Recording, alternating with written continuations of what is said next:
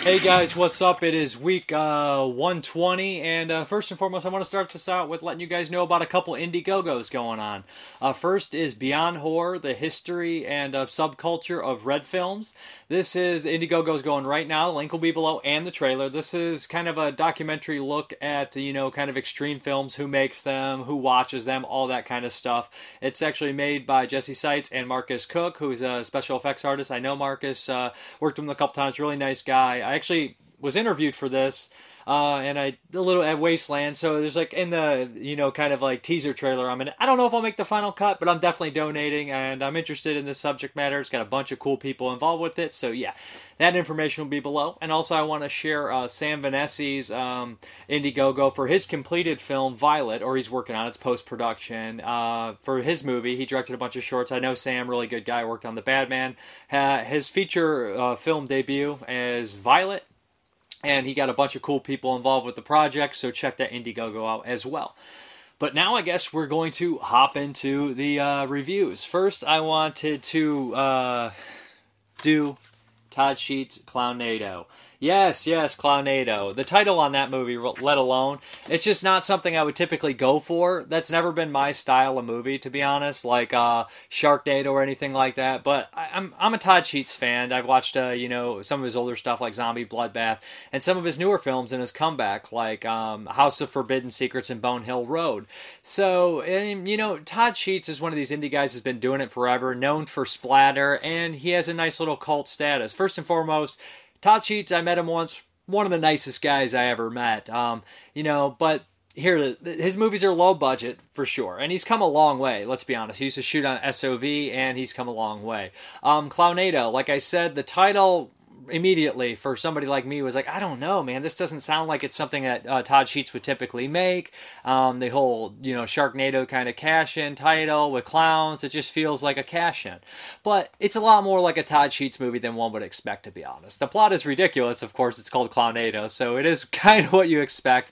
But I do like how they did it, because I think that's the most reasonable way to create a Clownado, I guess, is the way they did it this one. This movie opens up and it feels like it's in a film noir world, which kind of threw me off. I was like, oh, so is this a period piece? But then later on you realize it's not. It's just that these kind of characters in this traveling circus have that kind of dichotomy with each other. So we have a cheating girlfriend or cheating wife, I'm not 100% sure. She's cheating on her husband, Big Ronnie, who is this this crazy clown kind of guy. He catches him, and he decides to, you know, kill the boyfriend, and the girlfriend in a fit of rage goes to Janine Silver, you know, adult actress, and puts a curse on him. This curse, you know, ends up sucking him and his clown cronies into this Clownado. But it backfires. Something went wrong with the curse. I don't know what. You don't know what. It's kind of weird. It's you know, it's occult stuff, so don't worry about it.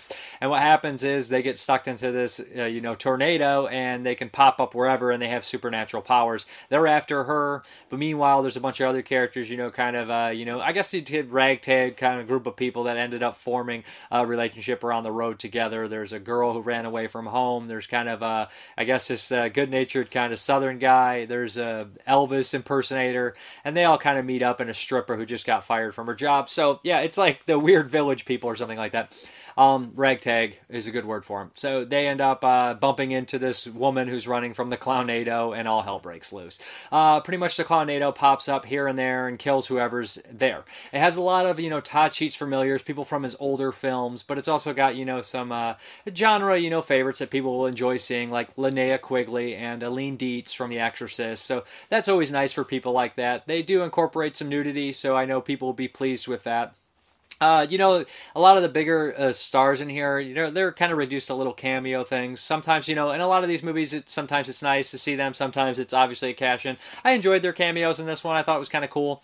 The gore's here. It's not as strong as a lot of Todd Sheets movies, but there is some, I guess I'll say, inventive gore. Usually it's a lot of gut-ripping, and there's that in here, but there's some cool special effects involving one of the characters' breasts turn into teeth and attack somebody. I like that kind of stupid stuff. I've always enjoyed that.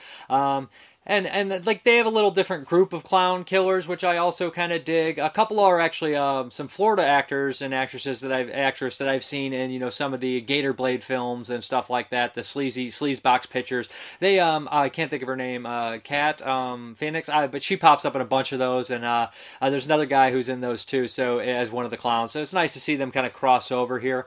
This movie, it's not perfect. There is some, you know, like exposition, and the dialogue is strange with the characters from the film noir stuff. I thought that they probably delivered the lines the best. The acting in the low-budget movies ranges completely, and everybody knows that. But Todd Sheets uses a lot of non-actors at times, and you can spot their performances, but it does seem to have some sort of energy with their performances. Like, you could tell they're enjoying themselves, even though their performances aren't great. And sometimes I really like that. Other times it doesn't work so well. But I enjoyed the waitress in here. Everybody keeps calling Flo when her name is Alice. That's a good gag. You could tell she's not like a professional actress or anything, but I thought she had a good time. And like I said, there is some gnarly gore in here, and it doesn't really let up. It just goes. It gets repetitive though, because they run, the Clownado shows up, and there's some like corny things where they need to, you know, move the story along and add new characters. So instead of, you know, like easy way is their car doesn't start, so they jump in with some other characters and stuff like that.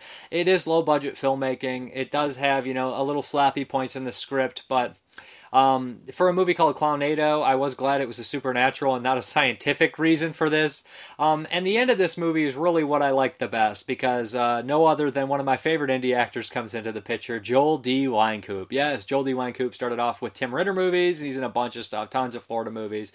He's in this movie, and he by far gives a great performance, the best performance in the movie, if you ask me. And he usually does give the best performance in any of these movies. The guys in the commentary were saying the same thing, and I was so happy to hear them say that, because I'm a big Joel D. Wynkoop fan, and no matter what I feel about the movie, he always delivers the goods. And this one, it was a little bit. He's always really over the top, but somehow it works with him. He was a little bit more subtle in this one, and like I could buy this guy just being in another movie. And usually with Joel D., he gives you 1,000,000%, but this one I felt he was even for him. I mean, he's still over the top. You know, most people are like that's crazy, but he still felt a little bit more subdued, and I thought it was perfect. He's got great dialogue. He delivers it really well. There's some, you know, really kind of bad CGI. I don't even know if it's CGI effects. Not practical effects are fine. You know, they're gory, they're gooey. There's a lot of spray, even though some of the blood is a little water, kind of like, because especially when it fountains out, you know, Japanese style. It's kind of expected. But I think some of the CGI with, like, the tornadoes and the plane and stuff, it is, you know, a little cheap, of course. It is a low-budget movie. All in all, it runs a little long. I didn't hate it. I didn't love it. I'm glad I watched it, and I always like to kind of check out Todd Sheets' movies. I would recommend checking out House of Forbidden Secrets for sure. I think that one's more ambitious and big, and I really dig that one. This one I think's okay, you know, somewhere along like kind of Bone Hill Road style and that level, somewhere like mid-tier for me, you know. And you got to remember these guys are working on a budget, so you got to cut them some extra slack. I know some people be like, nobody's going to cut them slack, but I do, because I know what it's like to kind of make independent movies. So I know sometimes that with something this ambitious, he always has a big cast and stuff and a lot of characters and a lot of locations. So, you know, that gives a little credit for that. And, you know, I do like the idea. There's a couple ridiculous scenes in here, and there's obvious shout-outs to a bunch of different movies and stuff. Like the ridiculous scene where the little clown comes out of the bigger clown after it's died. I'm like, that's a Demons reference for sure. Stuff like that. You know, Todd Sheets through and through is a big horror fan and positive attitude in the independent horror community. So, yeah, that is Clownado. There was a commentary on here and a making of, so that's kind of cool. The commentary doesn't include Todd Sheets. It's more of just kind of, you know, two big fans of Todd Sheets, kind of reviewers, probably kind of like myself, that just talk about the movie and stuff. So if that's your thing, then check it out.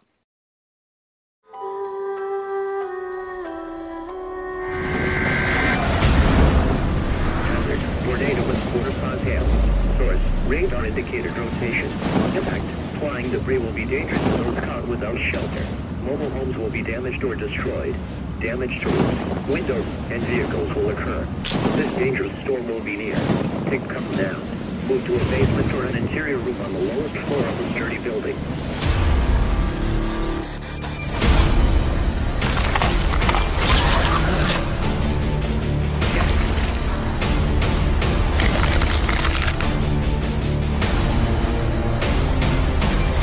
What the hell is going on?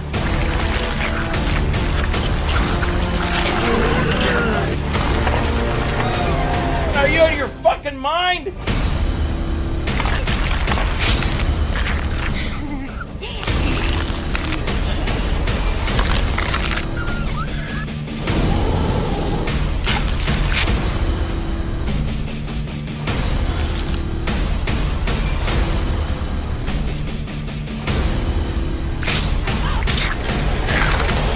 some business to figure out.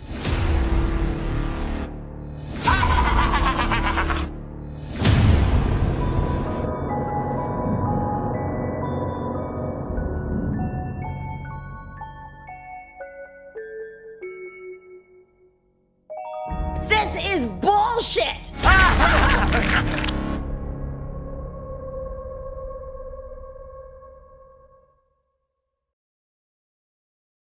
Okay, guys, the next one is from Scream Team Releasing, and this is Close Calls by Richard Stringham.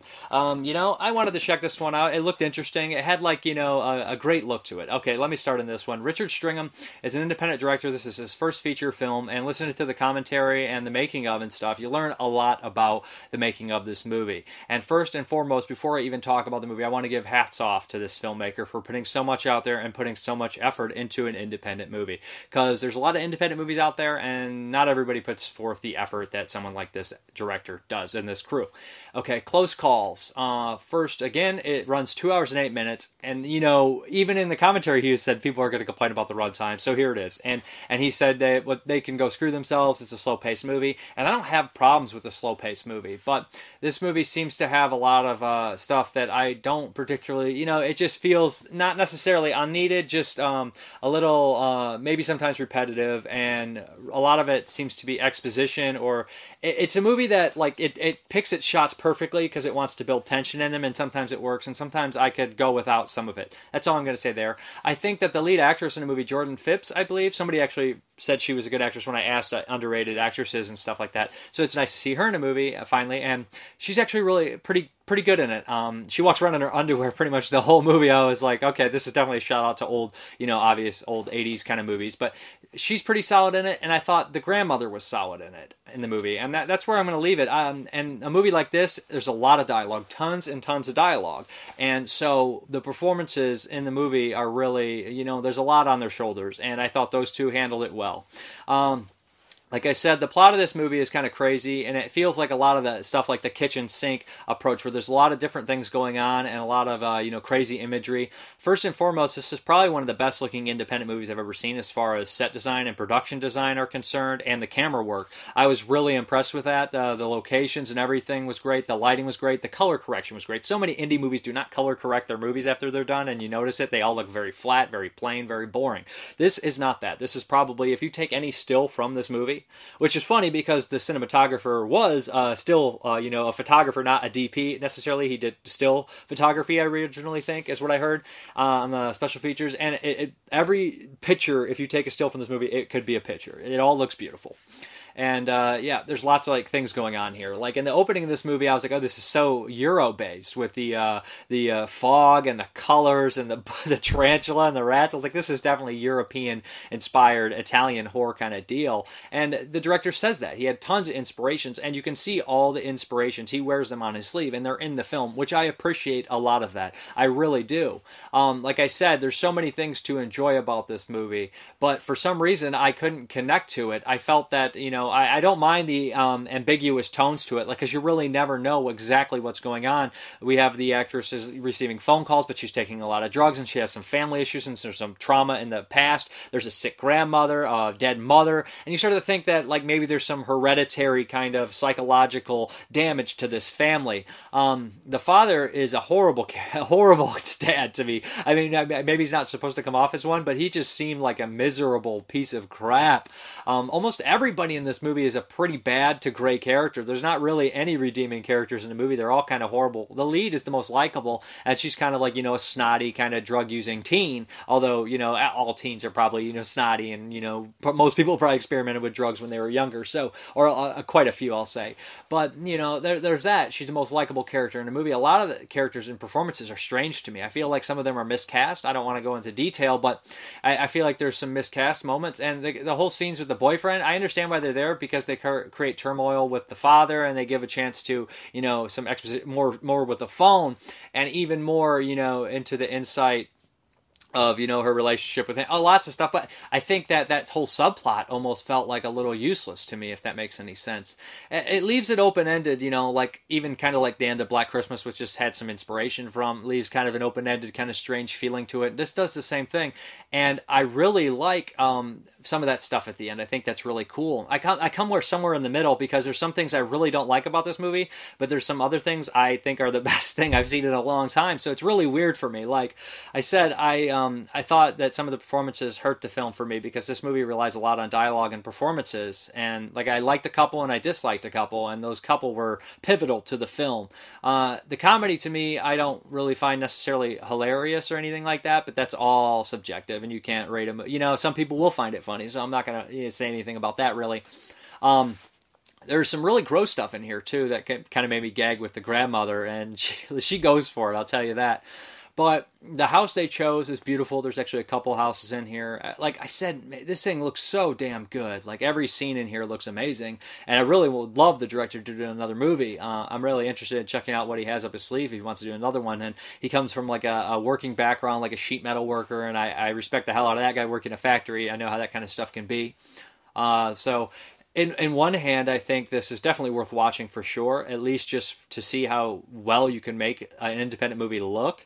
And on the other hand, like I feel like some of the performances really hurt it, and not necessarily the script or the pacing. It's just some of the things I think could have been completely cut out. Some of the other side plots going on, because there's so much going on in this movie, and I know that's kind of the point. And maybe I missed something. I'm obviously not above missing something, but like I said, this is like one of the movies I wanted to love more than anything, and I just couldn't fall in love with it, which kind of it like hurts my soul when I watch an independent movie. I don't go into independent movies or movies in general like I hope I hate this, because I hate that. What's the point of doing that? That's stupid. I really but sometimes you want to like something so much and you don't, you're a little disappointed, and you can put that on yourself or whatever. But there's a making of it. It's like 2 hours and 30 minutes, really beefy. They go into the detail about the troubled production and things like that, and there's a couple commentaries on here, so that's pretty cool.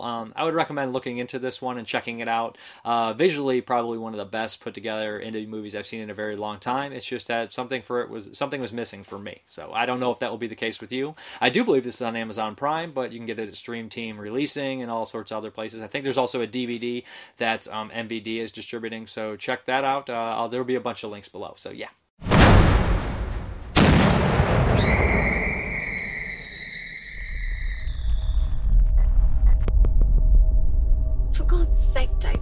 What is it?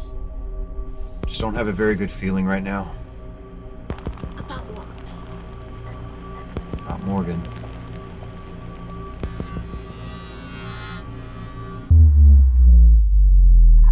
I seriously hate it. If the only way that we can ever be together is if we die together.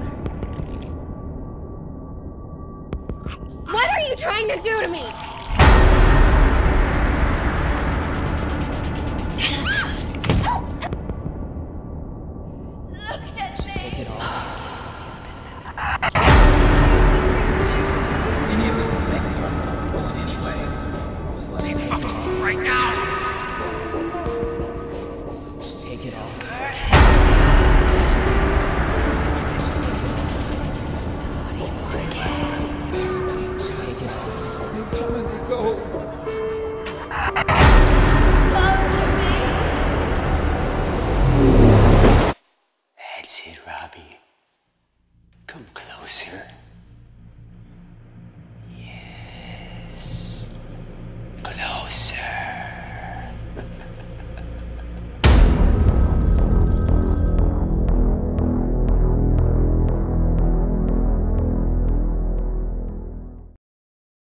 Okay, guys, the next one is a Scream Team Releasing film as well, and this is Exposure. And this is supposed to be like a creature feature kind of flick, but it's a little bit different than that. I mean, yeah, I was excited to check this one out. I love monsters. I love practical effects. So yeah, this movie pretty much is driven by two actors and actresses again, and that you put a lot on the shoulders of two actors and actresses when the whole movie's driven by them. I think this is like an hour and a half, maybe an hour and 40-minute movie. So maybe it's a little shorter than that. Maybe it's an hour and 20. I'm somewhere around there, like hour 20 to hour 40-minute movie. But I do feel like this one, it did feel like it kind of went on a little longer and got a little repetitive for me as well. Maybe my attention span's just bad or something. I don't know. But we have two, a girlfriend, boyfriend that go to this cabin that used to belongs to the boyfriend's family. Something tragic and weird happened in this place, but they obviously have a shaky relationship and they're trying to patch things up. So their like interactions are a little bit different, a little bit strange. Right when they get to the cabin, it feels like something's wrong. You kind of get that feeling right away. And the one thing I noticed about this movie, at the first, the strange things seem to be almost supernatural, but as it goes on later, it seems to be some sort of, you know, evolutionary, Lovecraftian horror story. And I don't understand how both of them are simultaneously happening, or if one's affecting the other, or there really is just one kind of thing engulfing it all. And that seems to be more likely, but I'm not sure necessarily how the supernatural and how the evolutionary horrors cross paths in some kind of way. It definitely becomes like a body horror kind of deal. But regardless, the husband starts to lose his grip, and they start to notice weird things. And at one point, he leaves in the middle of the night in like a hazing fog, and but then later he's bit by something. I'm like, now I don't know where this is taking, if he's been affected before or when he's affected there. And that kind of threw me for a loop, where I was like, is there like dual things going on here and whatnot? But what I say is, this movie relies heavily on its location. It takes place in like an isolated log, or like kind of old cabin kind of deal thing. The cabin's beautiful. The location's beautiful. I liked a lot of the camera work. I seen somebody complaining on Letterboxd with the camera work, and I was like, I thought it looked good. I don't know. Maybe I'm blind, but I thought it looked pretty good. I thought they, you know, it's a lovely location, and they use it pretty well. The trees and the cabin and everything like that. The framing's really nice and seems professional. I thought the framing was very professional, where everything lays out, and they would do like split shots and stuff like that. I was very impressed with that kind of. I thought the female lead was solid. I didn't care for the male lead in particular, but I thought that he gives like an awkward performance, and that's could have been what they were looking for, but I didn't think it worked for me very well. Like I said, this is a movie that relies on two actors really, because it's a lot of dialogue and stuff like that, and a lot of exposition spoken by them. And if that's all there really is to grasp onto, it just kind of lost me at one point.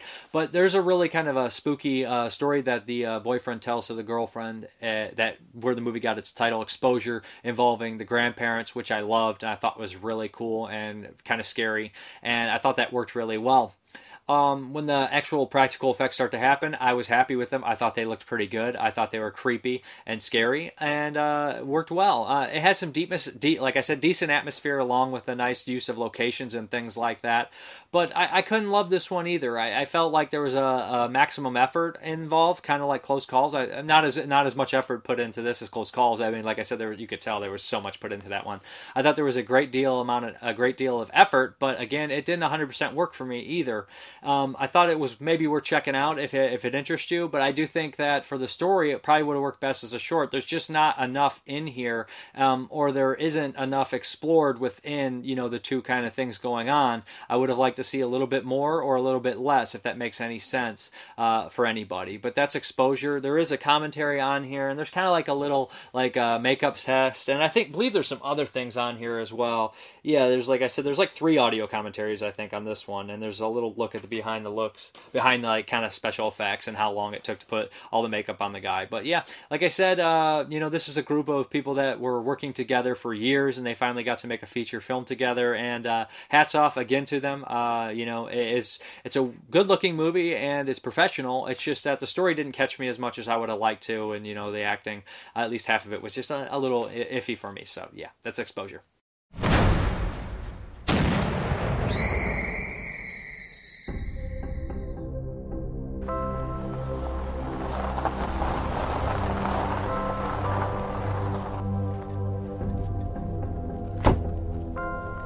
What do you think? It's amazing. Now I know why you like to spend so much time here as a kid. Some of the best memories of my life were made here. I don't think forcing anything is the best way to go. No, I'm not trying to force anything, but don't you agree we're worth fighting for? Okay. You don't feel like everything's just a little off?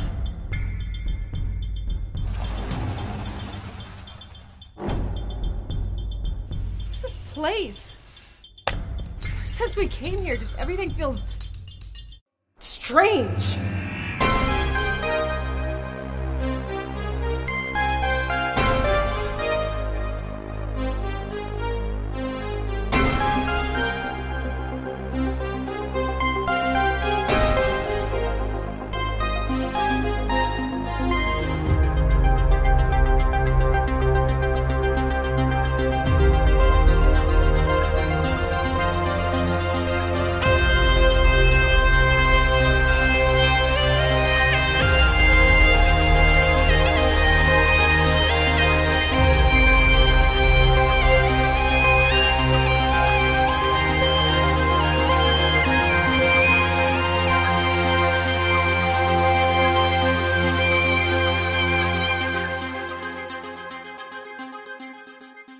Okay, this next one, again, is a Scream Team Releasing, and this is a double feature here of Camp Killer and Maniac Farmer. Let's go into Camp Killer first. Okay, this is made in 2016, which kind of, immediately, this is kind of like a throwback to the slasher movies. And I want to kind of point out, I don't think you can make an old-school slasher movie anymore without being self-aware, because I feel like every slasher movie I see wants to turn a genre on its head instead of just make a straightforward slasher movie now. Ever since Scream, it's been like that. We've had stuff like You Might Be the Killer, which this one is actually made before You Might Be the Killer, because it does share some similarities, and things like Behind the Mask, The Rise of Leslie Vernon, and even stuff like Sledge, I mean, I feel like is self-aware. I feel like almost all of them are self-aware.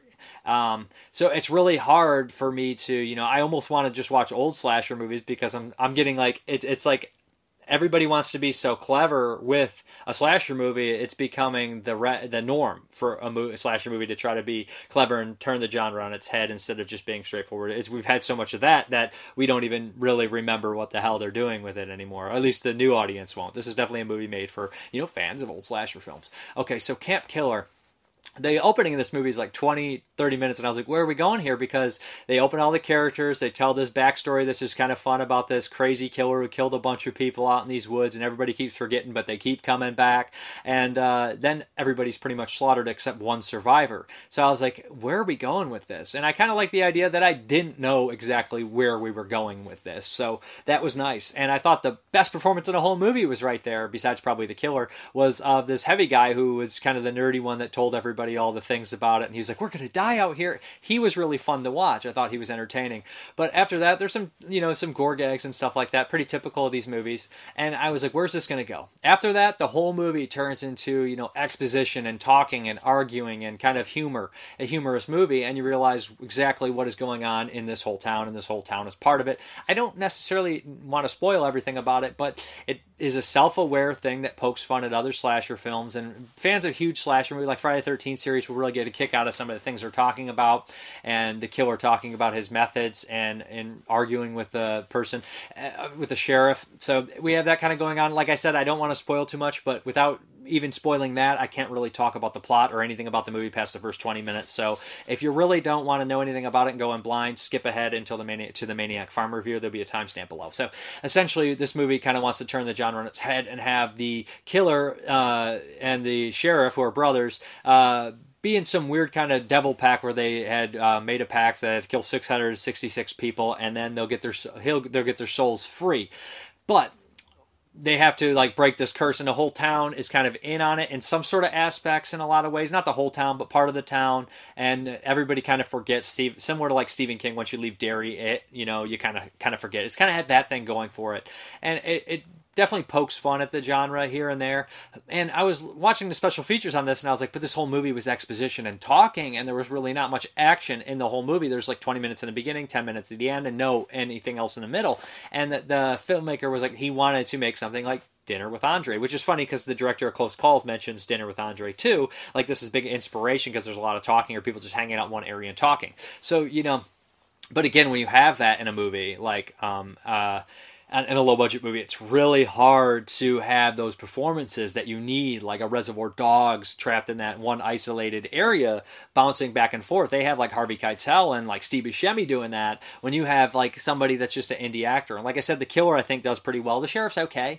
I mean, the acting is okay in this for the most part. Artie Lehman's in here, so that's kind of nice to see him, I guess, if you like Jason, Friday the 13th Part 1. And he's okay in it. So if you like that, they pretty much do a lot of the dialogue in here. But then you realize that, you know, this survivor girl starts to learn what's happening in the town, and there's another survivor girl who's kind of crazy. She talks in the third person, like Venom, or like, yeah, like we, you know, or something like that. Like, not necessarily third person, but you know what I mean, like we, that's kind of strange thing. Like, she's all the final girls psychologically in her head, and that's kind of clever as well. But they decide to take vengeance, and there's some twist at the end, and you know, it kind of goes, you know, I don't know if you'd guess where it goes, but there's some decent moments, some okay gore and splatter effects, but it's one of these things where I've seen so many times they turn the genre on its head that I'm almost past that at this point. And this was made in 2016, so it was made a little bit before a lot of this stuff was becoming overdone. Even though it was immediately started after Scream, this one I feel like probably if it would have came out right when it came out, it would be I'd fare it a little bit better, you know. But after watching even You Might Be the Killer, which came out a couple years later,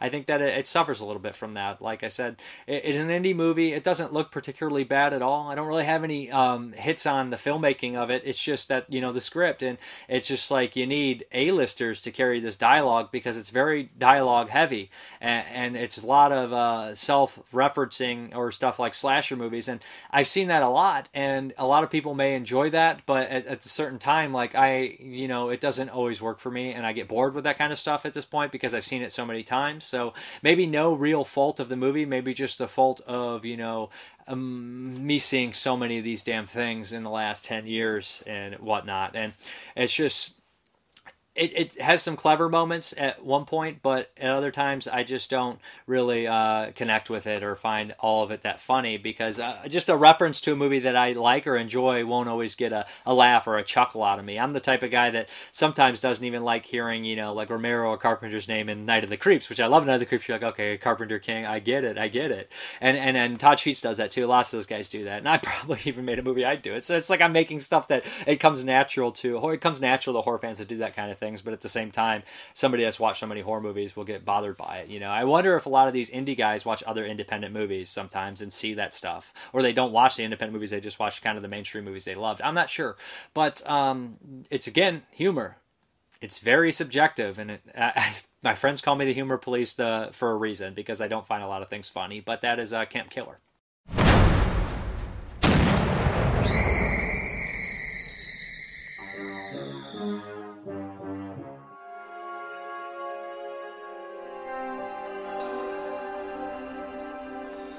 Don't say you haven't been warned. You're doomed if you go out in those woods. Doomed! Why isn't he dying? Oh, don't you worry, darling.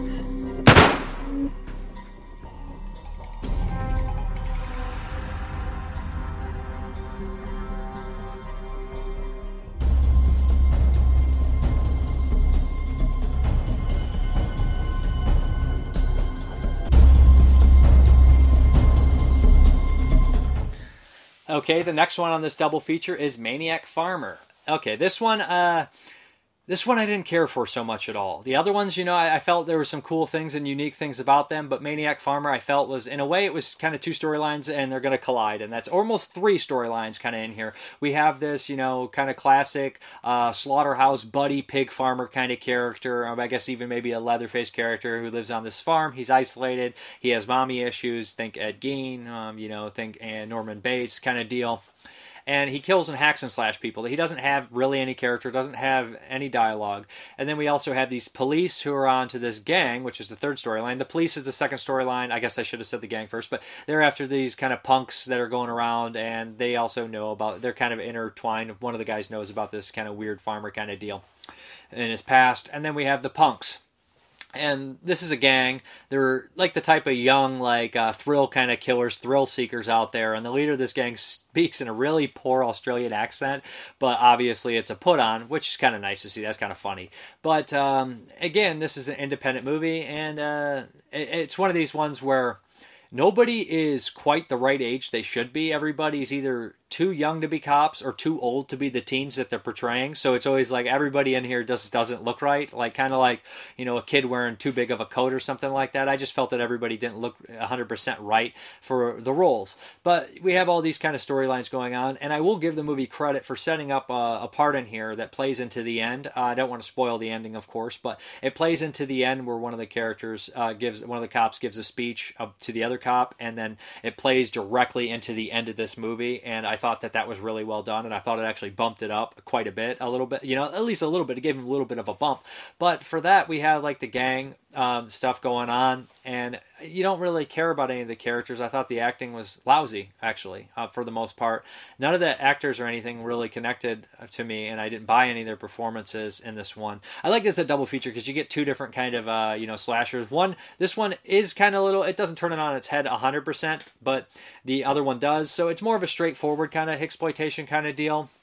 The killer doesn't really have any charisma. Like, I know it's so stupid thing to say, right? Like, pig farmer needs charisma to kill people, but for some reason, people like Leatherface obviously are very intriguing to watch, or even buddy to a certain extent in Slaughterhouse, but I just felt that it was very bland, and it's possibly he didn't get enough screen time or any character development to be there, except that he's this one-dimensional character and you know who he is, and most of them are one-dimensional characters, like we said, besides that one scene where it explains what's going to happen at the ending and the ending. I felt that there was nothing very impactful about it.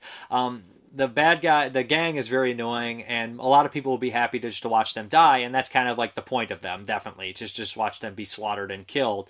And the kill count's not as high as I would have liked, to be honest, in something like this, because there's a lot of gang members that I was hoping they would throw in just to be slashed and hacked, but it becomes, very talky as well, a lot of, talking and driving to one location or the other, police procedural, and the cops aren't very interesting, and they look way too young for their roles.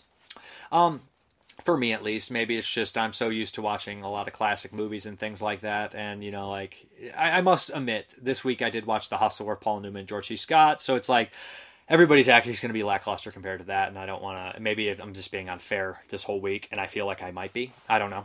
But there's a scene in here which probably I can't not mention.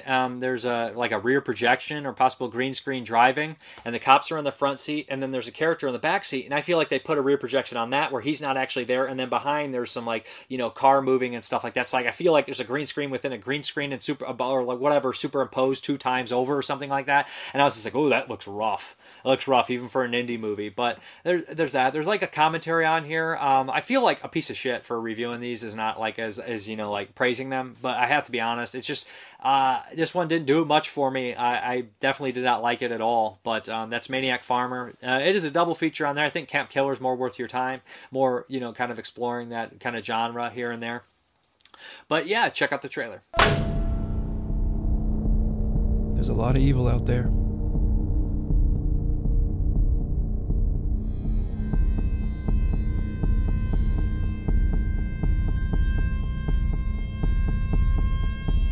Worst kind of evil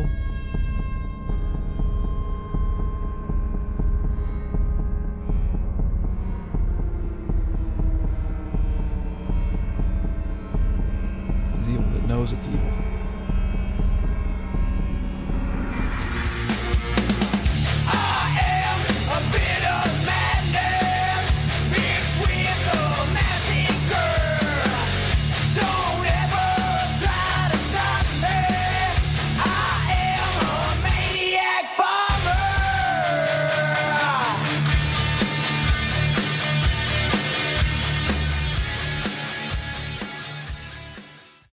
Okay, guys, I think I'm on the worst streak right here. I didn't love any of these movies so far. Some I respected, and this one is no different, but I don't even kind of respect this one. This is Headless Eyes. This is a Code Red release. This is I believe it's 70s. What year was this made? I'm looking. 71. That's pretty early for this movie, let's be honest. That makes me think a little bit more of it.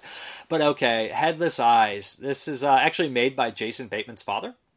Or I think Jason Bateman's father directed this movie, so that's a noted interest. The cast in here is relatively unknown people, but this is a pretty crumb bum grindhouse slasher movie, and it's before the big slasher movie, so I guess it's a proto slasher movie, or I guess a character study is more like it. It definitely feels in the vein of a Herschel Gordon Lewis kind of movie, but it's absolutely ridiculous. And I was talking to my friend, and he said he really liked this one because it's unintentionally trippy. And it is very unintentionally trippy. In the beginning of the movie, the movie's about this artist who's trying to steal money from this woman to pay his rent, and he gets his eye jabbed out. And then he loses his eyeball, and it goes into a 5-minute segment where he's like, my eye, and it keeps replaying that over and over again. And I'm like, now am I supposed to understand you just didn't have any sound recorded for that, so you kept doing my eye, or is that supposed to be some sort of psychedelic weird trip? That's what I think he's talking about, that kind of stuff, and it has a bunch of that kind of stuff in here. But regardless, the guy goes completely nuts, and he starts to gouge out women's eyes and make weird sculptures of them. I imagine that, originally, I never saw Bucket of Blood, which is terrible. I know, don't kill me, but I imagine that something like that, maybe possibly they riffed on that, or Color Me Blood Red by Herschel Gordon Lewis. That kind of artist goes crazy and kind of starts hacking and slashing people and putting them into his art projects. We have that going on here. It's around New York City, I believe. It's gritty. It's gross looking. There's a really cool scene where they always say the killer returns to the scene of his crime, where he's standing and the newscasters are around and he's in the background watching them bring out a body. I thought that was probably the nicest touch in the movie, but I do think the movie Nostril Picker does it better. I know you guys like Nostril Picker, a.k.a. The Changer. I think that film does it well, and they do a nice oneer here. But yeah, this one, it's pretty repetitive, pretty boring. The performances are pretty shoddy. I mean, it's the kind of special effects where it's just actual real pig guts and stuff, like guts and nasty stuff like that.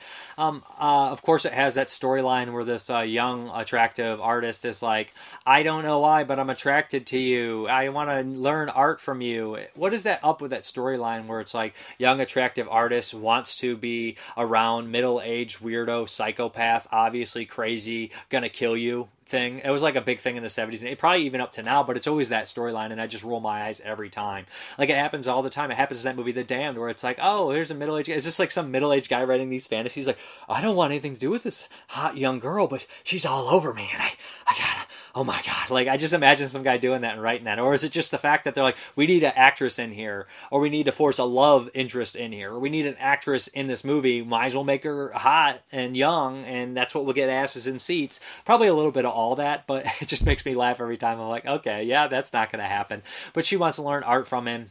And the ending, I actually kind of liked the ending, what happens to the killer and everything like that. I thought that was a little bit of a nice touch, but it's shellac. It's pure shellac. It's not particularly good. It's if you want to see a proto slasher, you know, guess character study of a weird guy gouging out eyeballs in gritty New York City, it's not that good. It sounds good, right? Saying all that, it's like, oh yeah, I'm in. You're not in. I'm not in. I'm not watching this again.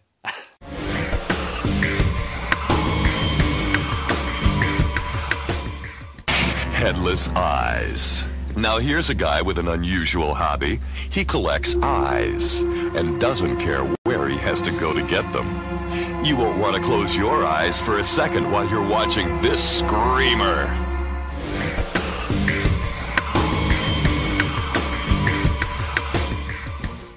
Okay, the next one I watched on Amazon Prime. This is going to be a quickie. This is Star Hunter. Yes, made in the early 90s, 92. And this had a cover. It always looked like Sherrard for Masters of the Universe on the cover. And I was like, oh man, what is that? I gotta see that. Did they like get leftover stuff from Masters of the Universe and just decide to make a movie? No, this is directed by Fred Olen Ray and Cole S. McKay. It's a joint venture. Cole S. McKay, you guys know Fred Olen Ray. You know, independent, low-budget director stuff. Tons of movies. Cole S. McKay was a stuntman. And he's in stuff like Hologram Man, Ice Cream Man, Best of the Best 3. If you see Ghoulies 4, if you see Cole S. McKay, you know he's getting shot or beat up because he's a stuntman. But he also, he's kind of one of these Kane Hodder types where he can act too. So he's in the movies a little bit better. And I like him. And he directed this. There's some decent stunts in here. Right when I saw his name, I was like, whoa, cool. And I was like, oh, there's going to be some stunts. So there's people getting shot. There's people falling through things. There's some fire. This is a dirt cheap Predator ripoff for sure. It does have Stella Stevens in it and Roddy McDowall, so that's nice. And it also has, geez, I can't think of this. It has oh wow, why am I forgetting? Zach Ward from Christmas Story, and it has somebody else of note that I can't think. The young guy from Showdown is in this movie. He also played one of the Ninja Turtles in the suits. He's a martial artist. So yeah, basically what we have here is some football players who are way too old to be football players, kind of the rejects of the team, and they're on a bus trip. They have to go in the overload bus. They end up getting stopped in the city and kind of the hood area, and there's this weird alien group. There's like a tag team where Roddy McDowall is kind of the one who sets up and helps them from behind the scenes, and this robotic kind of Sherrard cheap ripoff thing that, you know, kills and shoots everything like that. But they use like United States or the America or the world's technology that they're on. It looks like that at least. So we have that going on. They get trapped and they start to get picked off. It's a head hunting alien. So you know it's definitely Predator. But then at the same time, we have the I Come in Peace Critter storyline where we have another alien who it comes from more of the hidden, actually, because this thing jumps in bodies. So we have another alien who's trying to save the day and he jumps in one of the characters' bodies. So we have all these little, you know, sci-fi tropes and things like that in this movie. And pretty much after that, we just are watching these people try to survive from the weird kind of space alien. Roddy McDowall, I love Roddy McDowall, but usually he's not one of the actors, I would say, after watching this, that never turns into a bad performance. This is not a good performance for him. Stella Stevens seems to deliver her best, actually, and she's probably one of the more likable characters in the movie.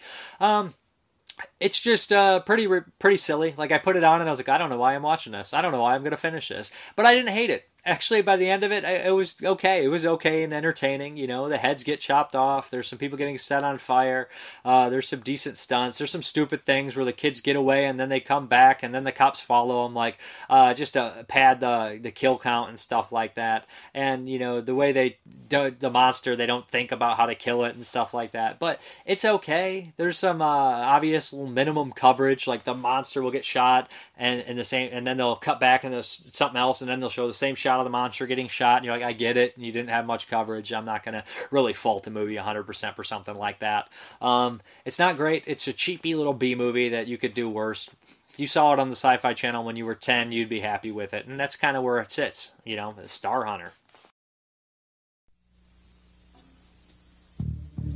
A prisoner colony in a remote outpost of the galaxy. Escape was supposed to be impossible. But now the ultimate fugitive is heading to Earth to challenge his skills. And for the streets of Los Angeles, the impossible has become a reality. Star Hunter.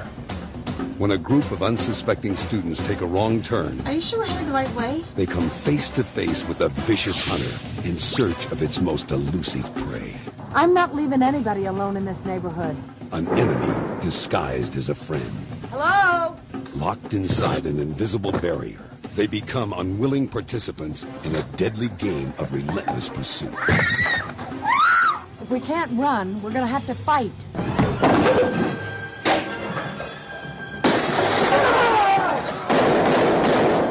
Driven by fear, their only hope is a mysterious force they can neither see nor understand. The hunt is on. Pure instinct. I don't get it. How can he hunt? He's blind. Raw force. And unstoppable defenses. It's survival of the fittest in a battle against the unknown. Starring Roddy McDowall and Stella Stevens. Prepare for the coming. Star Hunter. Okay, this next one is a Patreon pick from Brandon Salkill, and this is All Is Lost by starring Robert Redford. I can't think of the director's name. I've actually not seen any of his other pictures. I do know that. This came out, I think, in 2016, and pretty much it only stars Robert Redford. Robert Redford, you know, classic, you know, movie star Robert Redford. So what we have here is this is going to be a short review as well. Robert Redford, he's on this his boat, and this is pretty much Murphy's Law. If it can go wrong, it will go wrong. And it's a survival story, you know. I had never saw Castaway, but I imagine that this would be something I'd prefer more of Castaway, because Robert Redford turns in an almost silent performance. He is sleeping, and he crashes into kind of like one of these big, you know, storage containers that fell off one of these massive boats.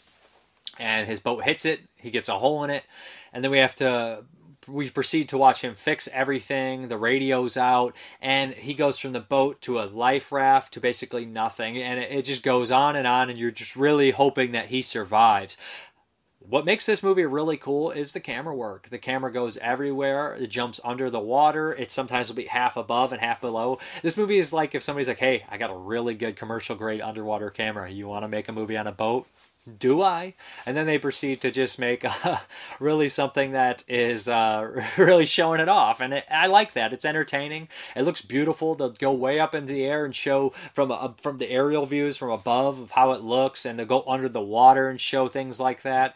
And it's terrifying in a lot of ways. And really great performance by Robert Redford. Man was like 77 when he made this.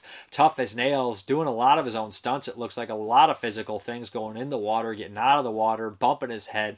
So it was like everything that could possibly go wrong when you're on a boat isolated kind of happens in here, and until it gets to really, really desperate. Like I said, the camera work is really what makes this movie really cool and unique, and the performance by Robert Redford. So we have two things going on here: a survival movie with minimal dialogue, with one of the greatest American actors ever, arguably some people would say, one of the last living movie stars for sure, in this movie, giving it his all, and doing lots of crazy stunts and things like water going. And like I said, it's a really nice looking movie. It's a beautiful looking movie. That's called All Is Lost. It is on Amazon Prime.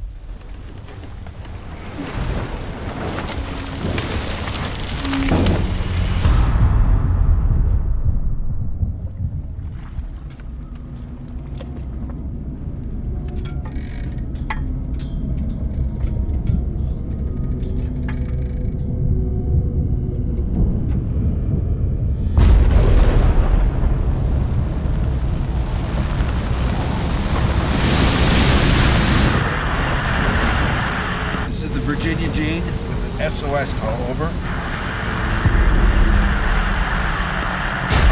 This is Virginia Jean with an SOS call, over.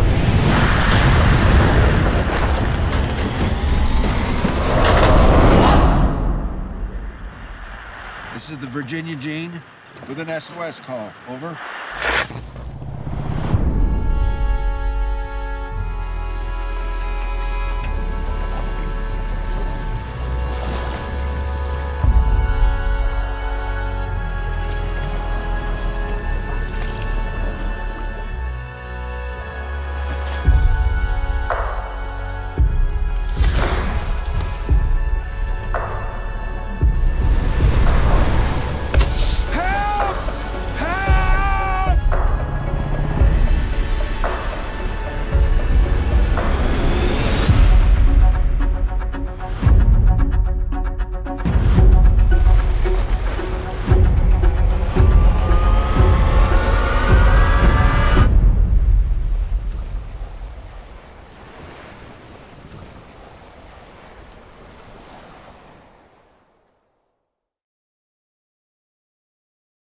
Okay, the next one is another Patreon pick from Chris Rivers. Man still has not let me down by giving me good titles. And this is The Hustler with Paul Newman, Jackie Gleason, George C. Scott, and Piper Laurie. And some other familiar faces too, you know, some character actors in here. So The Hustler, this is the made in 1961. This is the, I guess, a prequel. This is the first movie in the Color of Money that Martin Scorsese did, which I reviewed a while back. So The Hustler. I had never actually seen this one. I had heard about it for years. And let me say this. I hadn't seen that many Paul Newman movies before I started doing this whole show thing, but every Paul Newman movie I've seen, he's been so good in this one. And this is, again, no exception. He's a leading man that somehow sucks me in, and he's always intriguing and entertaining. And what can I say about George C. Scott? George C. Scott is one of the... I haven't seen all his movies, of course, but everything I've seen him in, he's been tremendous. From Dr. Strangelove, which is one of the greatest comedic performances, to this, where he's just such a great character, to The Changeling. Everything he's in, he's just top-notch. Even Firestarter, for sake. You know, I mean, he's always great. And this one is a great performance, the way he delivers his dialogue, the way he carries himself, the way his character is introduced and becomes more intertwined with Piper Laurie and Paul Newman's life.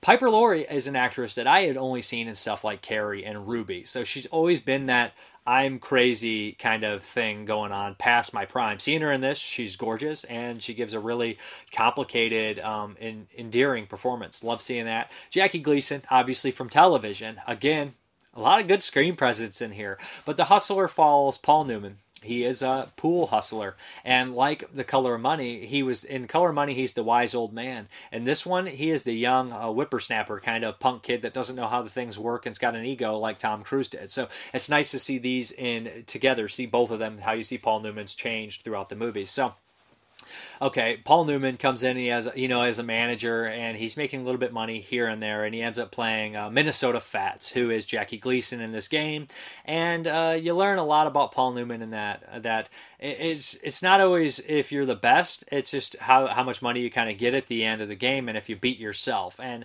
that's one thing, is he might be the best pool player ever, but he's not the best pool player ever, if that makes any sense. If you've ever seen this movie, that's that kind of thing going on. And he loses to Minnesota Fats, and he becomes kind of embarrassed, and he ends up staying around that area, and he wants a rematch, of course. He meets Piper Laurie, who's this troubled kind of alcoholic writer, college student writer, and they start to have this weird kind of relationship that seems really kind of sad, because they're both damaged people, and that's where they kind of meet.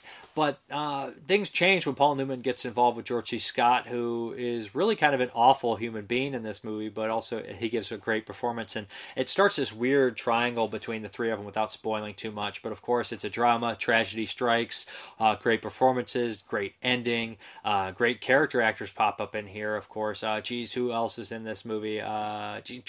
Jim C. Felt from One Flew Over the Cuckoo's Nest has a tiny little role, and I was like, I would not forget that voice or that guy anywhere, and I knew it was Seatfelt from One Flew Over the Cuckoo's Nest right away when he talked. It also has the mayor from Jaws in here playing this weird Southern gentleman. Love that. But regardless, it's kind of like what the price you pay to win is in this movie, and you learn a lot. You know, you may be rich in your pocket, but you're not rich anywhere else. You know, what do you sacrifice to get? to get these, you know, gains or goals accomplished. And there's a lot of stuff like that. And I love how it ends because it leads right into The Color of Money years later. Paul Newman, great performance. Everybody in this movie's top-notch. This director died 6 years later, so I never saw anything else he did. I know, imagine he did a bunch of good movies. I looked at him, I hadn't seen anything. And he died, like, fairly young, 6 years after this movie was made, but I'd highly recommend checking this out. It's in black and white. It looks great. What I really noticed about the movie too is instead of like music every second, a lot of it's silent, especially during the pool matches. It builds tension. It intrigues you. Like you're actually there, like you're really in the stakes are high. You're invested. You really got to see what's going to happen next and how they like carry themselves, how they play and everything like that. And that, there's a great scene where Paul Newman learns a valuable lesson that he can't just, you know, he could have easily got the money and walked out with no harm, but he has to be a show-off, so he's got that, you know, and there's just lots of great things here, and it goes directly into Color of Money, and I think they even use some of the same locations in Color of Money, but top-notch classic movie, but anybody who's seen it knows that, so yeah, The Hustler.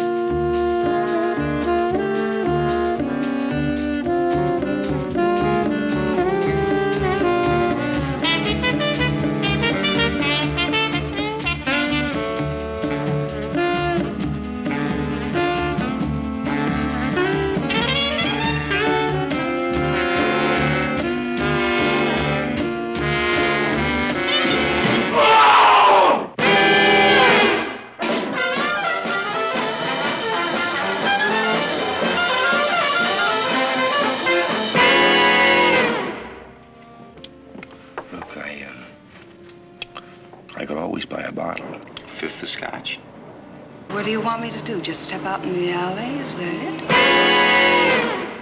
Big John, do you think this boy is a hustler?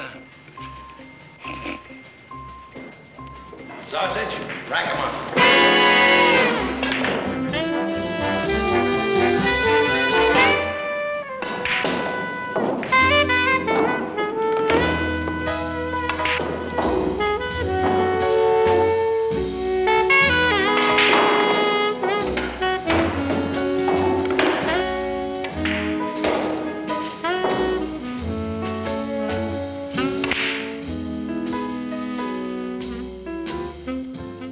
Eddie, look, I've got troubles, and I think maybe you've got troubles.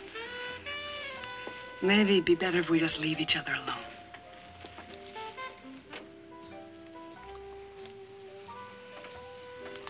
I got my things over at the hotel.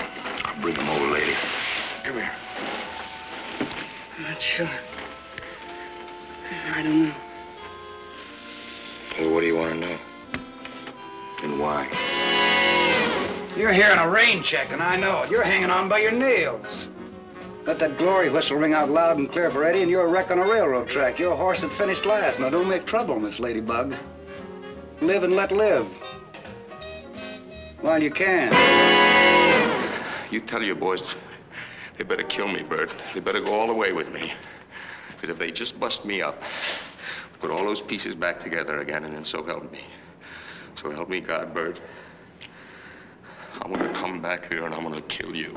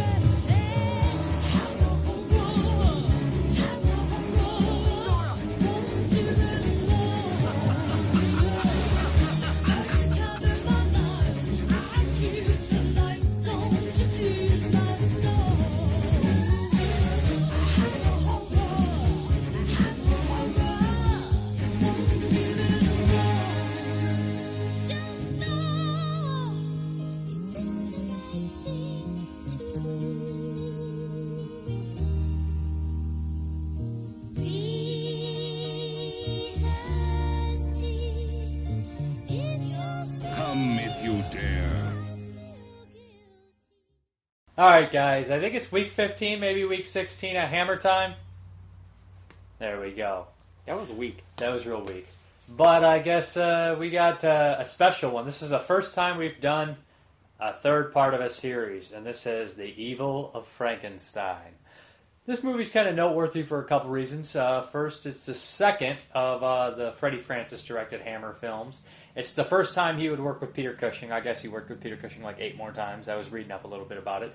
And it's the first time that Hammer, I don't know if it continues or not, had the ability to use the likeness of Frankenstein's monster because this was a Universal picture.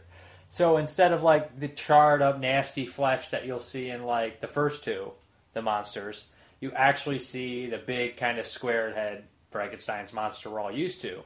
So do you want to take this one of the plot, or you want me to try to tackle it? Well, it's not exactly a sequel. It is. It's a direct continuation of part 2. Is it really? Yes, it opens up, but it's not a direct continuation of part 1. No, and that's why I get so confused. Because it's like, yeah, because he still has his protege, Hans, from part 2. From part 2. It's not quite clear that Frankenstein's in a new body, how he ends in part 2. Okay, the end of part 2 has Frankenstein, Dr. Frankenstein being in a new body trying to escape. He basically, his body was wrangled, his brain is put into the new body. So he escapes with his helper, Hans, who supposedly put that new brain in the body. It opens up where Hans and Dr. Frankenstein are going around, and they decide to go back to the old village where he did the original experiment 10 years ago. And the way they set this up, I assumed that it was an experiment before the original experiment, which didn't make much sense. Right. Or an experiment after the first experiment, but that didn't make sense either. So basically what they do here is this third film has a flashback to the first movie, but they changed the history of the first movie and reshot those scenes without Christopher Lee. That Frankenstein, it's now this boxed head Frankenstein, as if they're trying to erase the first curse of Frankenstein. You know, he doesn't mention his tutor or the girl he loved. The girl he loved. It's almost just, yeah. It's very weird. And they seem to make Peter Cushing almost more likable than he was in the first two. I know he's supposed to be the villain type, but in this one he's like, why won't they leave me alone? As if he's never really done anything wrong in the first place except become, do grave, gross kind of experiments. But that's not the case. In Curse of Frankenstein, he became a monster. And revenge, he continued his fucking sadism and shit. Exactly. So this one, they try to erase it or something, like they're going to reboot, but it's not a reboot or anything like that. It's a sequel, but it ignores the first movie but continues to the second movie. So it's really weird and doesn't make much sense, to be honest. And that's kind of a problem. This one looks really great, though. Yeah, it does look really good. They did a lot of more of the iconic imagery because the Frankenstein series from Universal, they're like, we'll do the labs like how we did because they're like, it's free reign. Hans is a different actor. And the Frankenstein monster himself is... I have a theory. You have a theory? I think that the mummy from Curse of the Mummy's Tomb kind of just walked off, and they're like, get these bandages off me, and they took them off, and they're like, hey, we got our Frankenstein monster, because this is a dumpy. Yeah, it's like they cut the bandages off, and then they just formed it into like a papier-mâché helmet with goggles. I mean, something. Like this looks like something you'd imagine in like a really like a low budget, like I know it's probably low budget, but like a low budget like a high school play. Herschel Gordon Lewis, Al Adamson, low budget. Like that kind of stuff. High school play, I feel. So, like, I mean, he's probably not that bad, but he was a professional wrestler. With the Frankenstein? Yeah. Oh, really? Yeah. Okay. So, I mean, that's the kind of performance kind of deal, but he's a poor Frankenstein, I think. A monster. He just looks poor. Yeah. So, essentially, this is a really weird one. The whole plot of this sounds like it comes out of a Marvel comic book or something. Mm-hmm. So, the Frankenstein monster, they find the original monster that he worked on. He's frozen in the ice, which I love to see. That kind of reminds me of, House of Dracula, is it, where they find the original Frankenstein monster frozen in the ice in the Universal movies after he fought the Wolfman. They find him frozen in ice, which I think happens to Dracula at one point, too. I think he falls through the ice in one of these movies. Captain America. Yeah, lots of people get frozen in ice. But, so they unthaw him, and he has head injuries, like as if the original movie, like they shot him in the head, like that too. So, like, does it take place after the first time they killed the monster, and then they just ignore the rest? Like, it feels like it might, right? Like in the original Curse of Frankenstein, they kill the monster twice. Does this take place after the first time they kill him? It sure seems like it. No, it can't. I can't, but it seems like it. You see what I'm saying? It could. But that's what I mean, because they say he was shot in the head, because they all shoot him like that in the original Curse of Frankenstein. So they find him frozen. He takes him out. He can't get him to revive. And meanwhile, you know, he's in this old hometown of his, and he realizes his, like, castle's been, you know, raped and pillaged, and all the people, the police chief and the burgomaster, they've stolen all his things. So he's kind of angry, and he bumps into this hypnotist. And he has a great idea that I can use this hypnotist, tongue twister, to bring the monster back to life. But the monster will only listen to Zoltan. That's his name. Yes. So that's the plot of the movie, and of course, revenge is on his mind and mine, right? Because he's a creepy circus folk. Yeah, you know, he wants money, and a little bit of revenge, but mostly, and yeah, then. So that's pretty much what the plot of the movie and how it unfolds. There's a deaf mute girl in this too, yeah, as well, that she played somewhat of a part, but not a big enough part. She was good in it, I thought. Yeah, she was acting fine. She did her part well. She has no significance to the plot, really. She finds, like, when Frankenstein and Hans are hiding in the mountains, like, she takes them to their cave, and that's where they find the monster. That's where she saves them, because she's an outcast too. Yeah, and she has a connection with the monster because they're both kind of outcasts. Yeah. So that's kind of nice to see. And Frankenstein becomes an alcoholic, which is very funny. Yeah, he becomes a drunk. Mm-hmm. And the way he dies is hilarious. It's just the problem is, again, like with the Mummy, they covered up too much of his face, so he doesn't have any facial expressions. Yeah, and the monster needs facial expressions. I agree. I liked the whole plot with, like, you know, the chief of police and the burgomaster. Yeah. There are some really good, like, plot elements in this, but ultimately it just kind of, like, fizzles out. Kind of how. Well, the second Frankenstein... Well, the ending of the second one was great. It didn't fizzle out. It just took a while to get there. The middle was just very... This one... I don't know where it goes. I think it's the best-looking one. It is the best-looking one. Maybe besides one. One looked really good, too. But, I mean, and it's... Freddie Francis is a cameraman, so that he obviously has a nice eye. Mm-hmm. And Terrence Fisher was originally supposed to direct this, but he had got in a car accident, I just read. I brushed up a little bit. Yeah, so... There's an alternate version of this movie, a TV version that has longer scenes that have none of the characters have outcomes in that, they said. Really? Yeah, so I don't know what the point... That was just because they played on TV. Even though it wasn't that gory. It's not that violent of a movie. I think the Burgermeister was killed kind of violently, but hey, it is what it is. Overall, I think it's okay. I think it's a little above average, maybe like 3 out of 5 or something along those lines. Yeah, I'd maybe give it just a skip above whatever I gave the second one. Yeah. Yeah, if I gave the second one a 2 out of 5 because I was being a prick that day, I'd say maybe this might be 2.5 out of 5, 3 out of 5. Okay, this one is in both books. I'm going to read Tear on Tape by James Neal, his review. I didn't look at it, so I have no clue what it's like. This is out of 4 stars, I believe. And James Neal gives this 2.5, 64. Okay, entry in Hammer's Frankenstein series with Cushing in good form as the Baron returning to his ruined chateau and reviving his frozen monster. Australian wrestler Kingston in sloppy Karloftian makeup by Roy Ashton, who falls under the spell of a greedy sideshow hypnotist, Woodthorpe. MCA had the good sense to release the original theatrical print of this film rather than the needlessly padded TV version, making this a must for Hammer files. Mm-hmm. Ah. Really, Hammer fun? A must? I don't know about a must. I am going to read Creature Features, the Science Fiction, Fantasy, and Horror Movie Guide by... John Stanley. I already did read this before we started filming, and I think I'm more in tune with this bloke. What's this movie called? Evil Frankenstein? I thought you read it. Alright, 1964.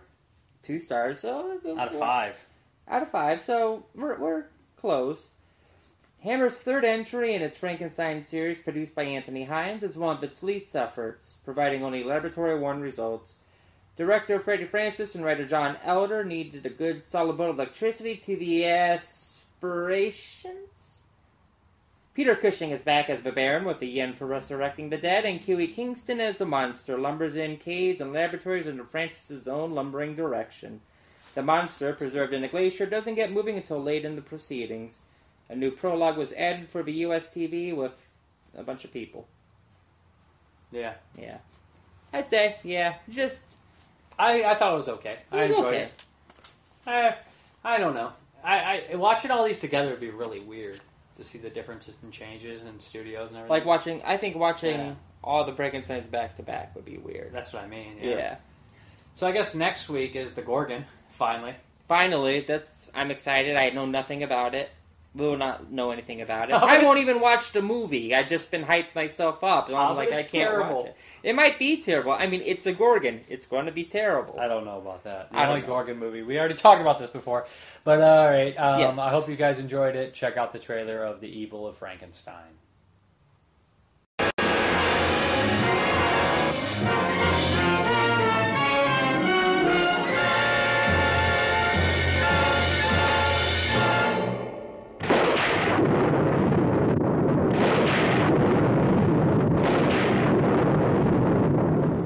Interrupting my work. Your work. The work of the devil. Hans, please, Father. You can't. No!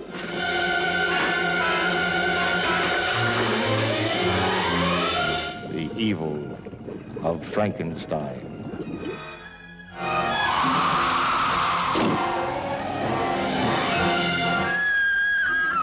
The evil of a man who created a monster by crude surgery and harnessed the tempestuous forces of nature to give it life. The Evil of Frankenstein unleashed a monster that terrorized a whole community.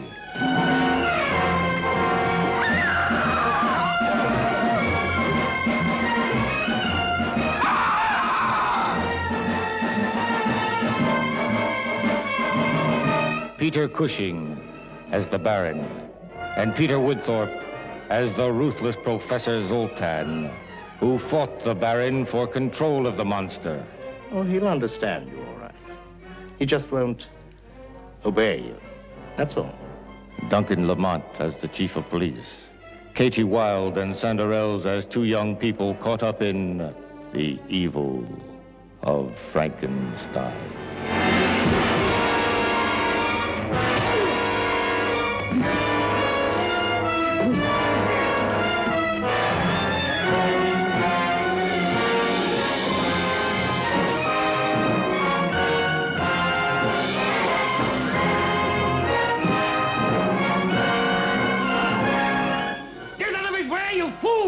Go back and kill him.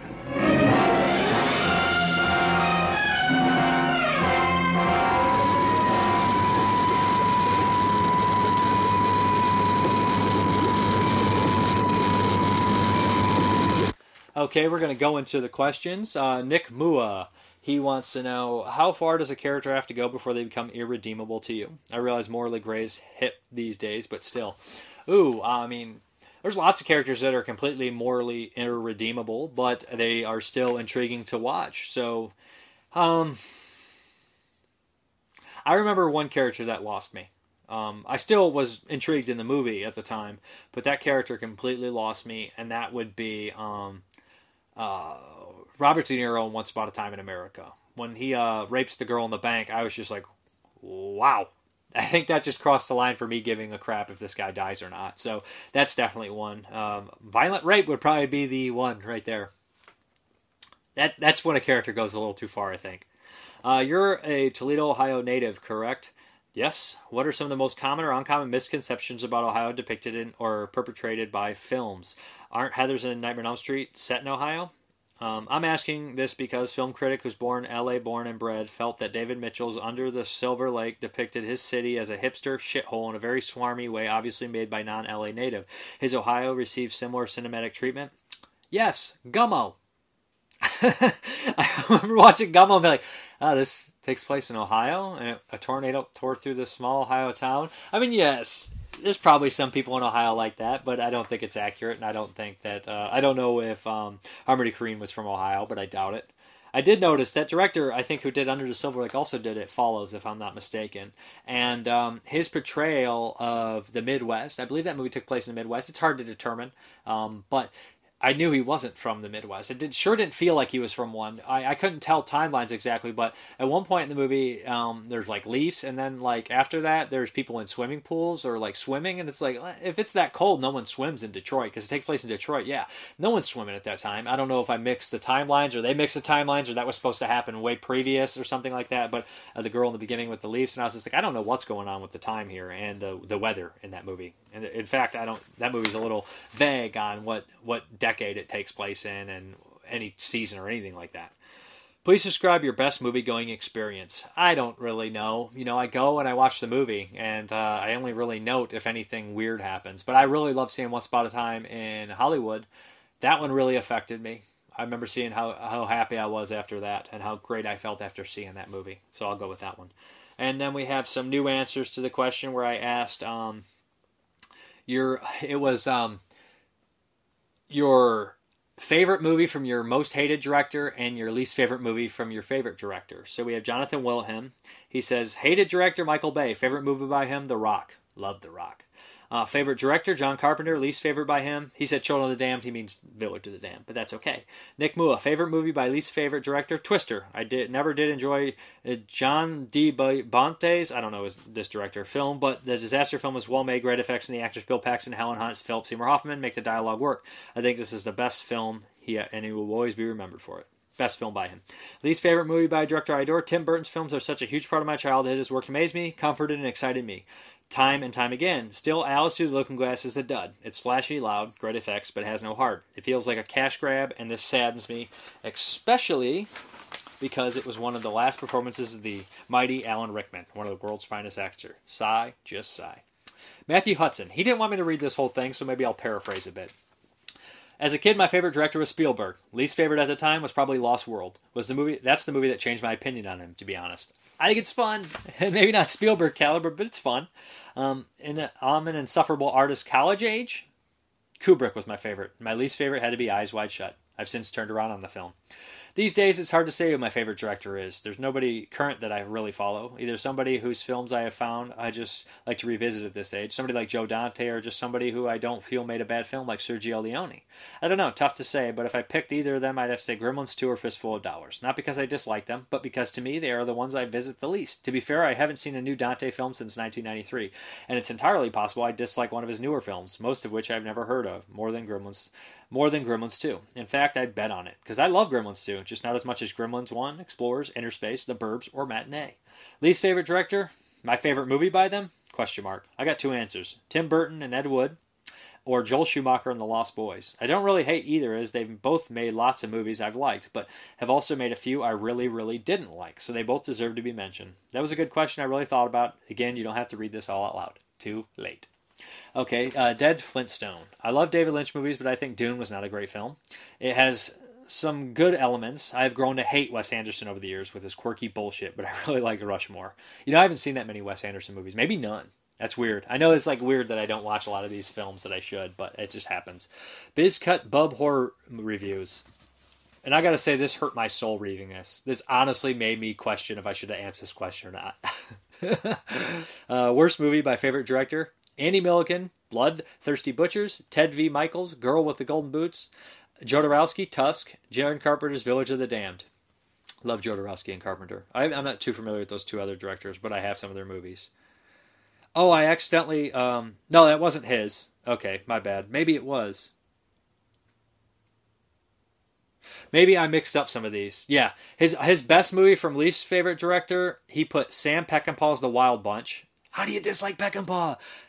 John Dole's As Above, So Below, and Roman Polanski's Repulsion. Oh, man, you like not those guys. But okay, sorry. I shouldn't do that. And then we have J, K, and T. Least favorite film from a filmmaker I love would be Interstellar from Christopher Nolan. I just think you limit your reach with something so niche in dealing with concepts and ideas that are likely to go over people's heads. Favorite film from a director I don't care for would be Heart of America by Uwe Boll. Probably one of the only two halfway decent films he made. Derek Bourgeois, Rampage by Uwe Boll. And The Sweet House of Horrors by Lucio Fulci. So, doesn't like that Fulci one, loves that Uwe Boll one. Brandon Salkill of Event Horizon by Paul Anderson. That's a good one, because that Event Horizon is pretty good, and I can see why somebody not like his other movies. And then Village of the Damned by John Carpenter. Ooh, man. Village of Damned's getting a lot of hate. I don't even hate it. I don't even... You know what I mean? It's funny. It's like, hey, it is what it is. It's not great, but hey, it's fine. Seb Godin, Dogville, Lars von Trier, and Haruku the Goblin by Sheena Tusakomato. Sorry if I said that wrong. Mike Mitchell, Seed by Ule Bull. Cop Out by Kevin Smith. Kaiser Sosa. I don't know who would be my least favorite director, but Dominic Sena, I believe that's how his name is said, is one of them. His best film is California. One of my favorites is Scorsese, and his worst is The Color of Money for me. I like that one. Jason Lindbergh, Reservoir Dogs by Tarantino. Okay. At least you like Reservoir Dogs, right? And Danger Diabolique by Mario Bava.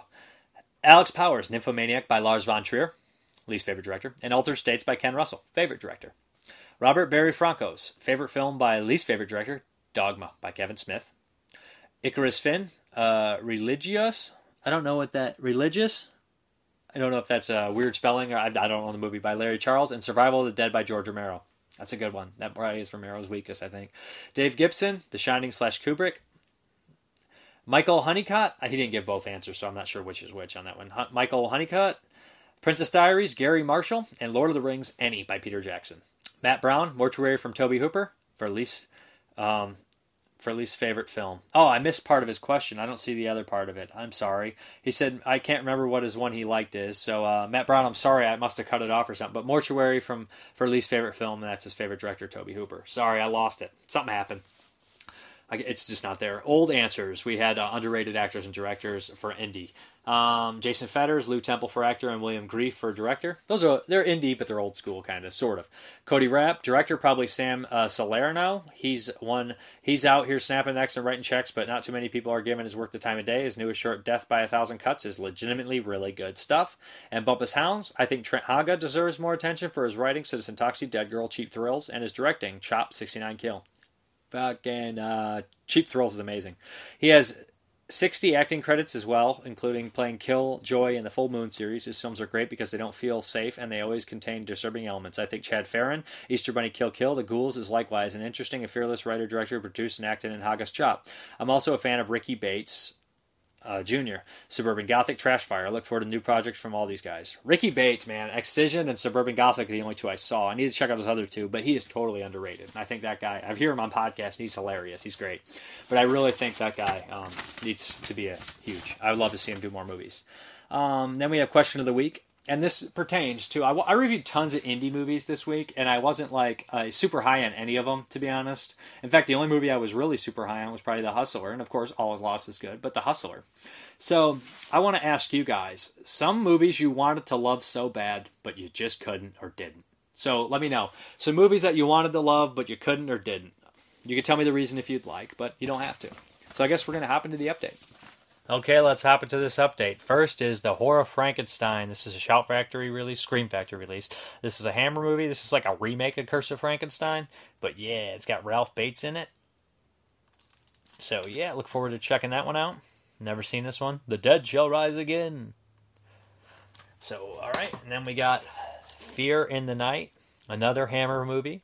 Joan Collins. It's got a nice cast in this one. Judy Geeson, Joan Collins, Ralph Bates, and Peter Cushing. I know all of them names, so yeah. Cool. Definitely want to check this one out. Then we have the Poughkeepsie Tapes, which I got used. Definitely want to watch this one. Heard some weird things about this movie. Obviously had, some history where it wasn't released. Yep. Definitely want to check that out. Then we have Walking Tall, which I got. This is the trilogy, the original movies. So, yeah, Joe Don Baker. Never seen these movies, believe it or not, but I got a good price on this. Couldn't pass it up. Wanted to see them. Then we have some regular blues, not any big companies or anything. Deep Discount had a nice sale. True Grit, they would buy one, get one free on Paramount. True Grit's a freaking classic. Great cast. John Wayne, Rooster Cogburn. Come on. I haven't seen this since I was a kid. Always liked it. Then we have El Dorado. Again, another John Wayne one. Robert Mitchum. Check this out. This one I like the three times they remade Rio Bravo. I think it is one of those. Is El Hondo the other one? Maybe this isn't the one. Rio Lobo. I don't know. I'm getting all these mixed up. But yeah. Then we have Clue, the movie. Classic movie. Hilarious. Great cast. Can't wait to rewatch this one. Seen this one dozens of times. Very clever. Very fun. Then we have The Wolf of Wall Street. Yeah, Martin Scorsese. I didn't watch this when it came out. I don't know why, but that's terrible. And after watching Leo and Once Upon a Time in Hollywood, I was like, I gotta watch this movie. And it's made by one of the greatest directors of all time, with one of the probably the best director, best actor right now. So yeah, gotta check that out. Then we have the 98 version of Shaft. I bought the old Shafts on Blu-ray. I remember watching this on television when it came out. I remember thinking it was pretty decent. I don't remember it very well, but hey, I want to check it out. Shaft. And we have Stalag 17 with William Holden. I believe he won an Oscar for this movie. I'm sure it's great. It looks great. Can't wait to watch it. Otto Preminger. Yeah. No, Billy Wilder direct this one, or Otto Preminger. I don't know. One of the two. They're both involved with it. But yeah. Can't wait to check this one out. And then last, but certainly not least, we have The Rock by Michael Bay. I love this movie. Great cast. There's a moment in here where Ed Harris and Michael Biehn have this argument that I just always have loved. Cannot give that order. It's just, I don't know. Yeah, it is what it is, but I love it. Yeah, one of my favorite action movies. One of the last great action movies, along with Con Air, to me. That's how I feel. But yeah, great cast. And I guess we're going to go back to the video. All right, guys. Thank you very much for watching. And as always, you guys have a good one.